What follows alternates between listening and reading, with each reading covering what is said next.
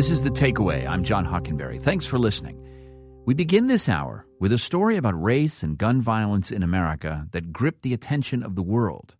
But exactly a year ago, it wasn't a story at all. It wasn't a first for forty-eight-year-old Lisa Chappell. She's been arrested for public intoxication thirteen times. Former Tarzan actor Steve Sippick had three big cats taken from his Loxahatchee home. Fireman from Florida. He's a married father of two who simply vanished sixteen hundred miles away from home. Then, out of the local random headlines, an incident became a local story in Orlando, Florida. Quiet community of Sanford. New tonight, a deadly shooting in Sanford. Police have the gun, they've got the shooter, but they have not arrested him. But when that alleged shooter was not arrested, and there appeared to be no effort whatsoever to even investigate the case, and his claim of self-defense seemed to be protected under a Florida stand-your-ground law, then it suddenly became a national story, a global story, and a nameless African-American shooting victim had a name.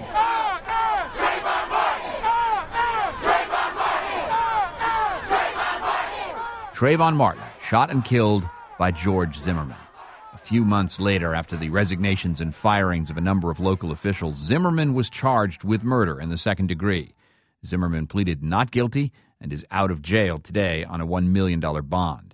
Zimmerman has maintained he was within his rights under Florida's Stand Your Ground laws, and that earlier this month, Judge Deborah S. Nelson announced that jury selection in the trial of George Zimmerman will begin on June tenth. A Stand Your Ground hearing will be held in the state of Florida on April twenty-second. Phil Latzman is the host of the Florida Roundup on W L R N in South Florida. Welcome to the program, Phil. Hi, John. Good to talk to you again. So how would you characterize the year that's transpired? It seems like an eon since uh, the Trayvon Martin shooting. Yeah, I mean, it's only been a year. It's, it's funny because the tragedy in Newtown turned the entire country onto this gun debate, which we were having here in Florida a year ago with the Stand Your Ground law and the, and the Trayvon Martin killing in Sanford. And it does seem like it's been a very long time, and a lot of things have changed about the way people look at guns uh, here in Florida.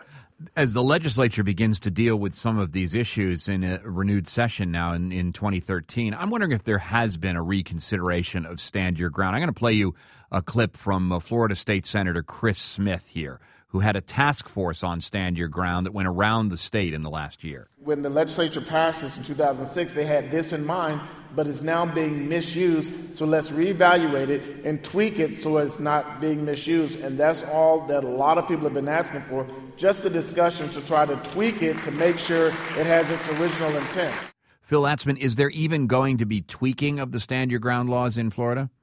Well, you know, Chris Smith said that to me last night uh, at our town hall meeting we had on state issues for the upcoming session, John, and he had his own separate task force. The governor set up their task force with a lot of the same lawmakers who made the law in two thousand five, and they basically recommended that there would be no changes to the Stand Your Ground law. The, the National Rifle Association is very a strong lobby in Tallahassee. Uh, there's a lady named Marion Hammer, who's the former president of the N R A, who helped to write this law in two thousand five.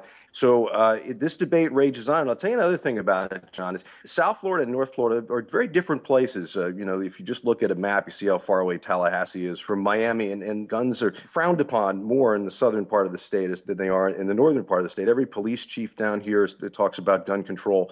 And uh, in, in North Florida, it's more of a, a Second Amendment thing where people want to have them with them. They're, they're hunters. Um, I mean, there, there are different reasons, but there is a big disconnect between really what happens in, in the northern part of the state, and in particular in Tallahassee, and what happens in South Florida on the issue of gun control. And, and the reality is it's not going to change because the legislature is uh, content with what the Stand Your Ground law is right now. And a much stronger military culture there in the Panhandle, in the northern part of the state as well. Phil Latzman is the host of the Florida Roundup on W L R N in South Florida. I mentioned jury selection will begin in the trial on June tenth. Will these issues all come up when the Trayvon Martin case actually goes into court? What's the status? Well, Zimmerman's attorney, Mark O'Mara, George Zimmerman's attorney, has tried to delay uh, the trial. That was unsuccessful, and they're going to use that defense to say that George Zimmerman is immune to prosecution.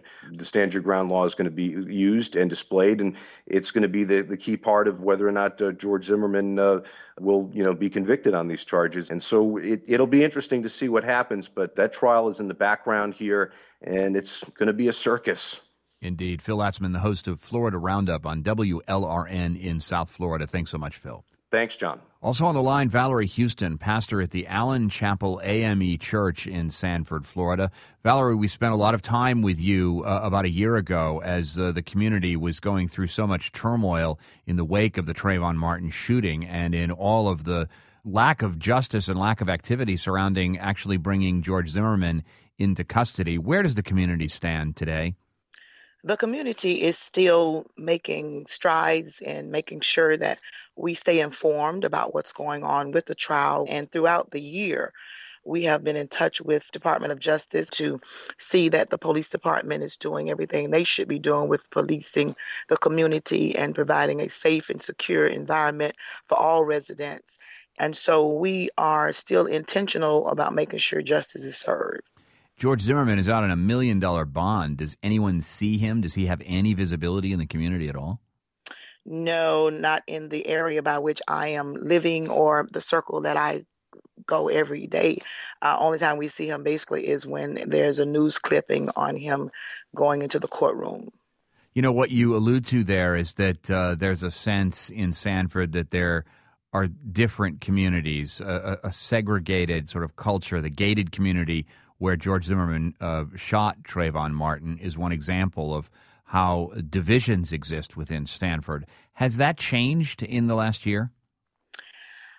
I wouldn't say so much it has changed. I would say it has improved. It has gotten better because uh, we're trying to connect and unite. There's a lot of different groups going on in the community trying to make things better. I think the awareness and the sensitivity and the spiritual awakening and somewhat of a civil rights movement that took place in Sanford allowed people to understand the dynamics of what the African-American community had been voicing and crying out, not only to the police department, but to the city of Sanford as well. And the innocent shed blood of Trayvon Martin gave us an opportunity now to have a voice. And I believe because of the sensitivity, areas have gotten better. I've got a tough question for you, though. I mean, with everything that you've described, all the changes, all the conversations, the sense that people uh, have maybe become more sensitive, if the exact same thing happened tomorrow to another African-American young person, would you be surprised? I would be surprised because of the awareness and the enforcement and the implementation of what has gone on. The police department has an N R E U unit that stands now. They have new surveillance equipment, and they have made about fifty-three arrests within the last month. And so if that incident that happened with Trayvon Martin happens again, I would be surprised. Well, that's a sense of faith in law enforcement and in the community justice system that you weren't expressing a year ago. That's that's pretty positive. Yes, I would agree. Valerie Houston, pastor at the Allen Chapel A M E Church in Sanford, Florida, a year after the shooting death of Trayvon Martin. Valerie, thanks so much. Thank you so much. There's a lot going on right now. Mounting economic inequality, threats to democracy, environmental disaster, the sour stench of chaos in the air. I'm Brooke Gladstone, host of W N Y C's On the Media. Want to understand the reasons and the meanings of the narratives that led us here and maybe how to head them off at the pass? That's On the Media's specialty. Take a listen wherever you get your podcasts.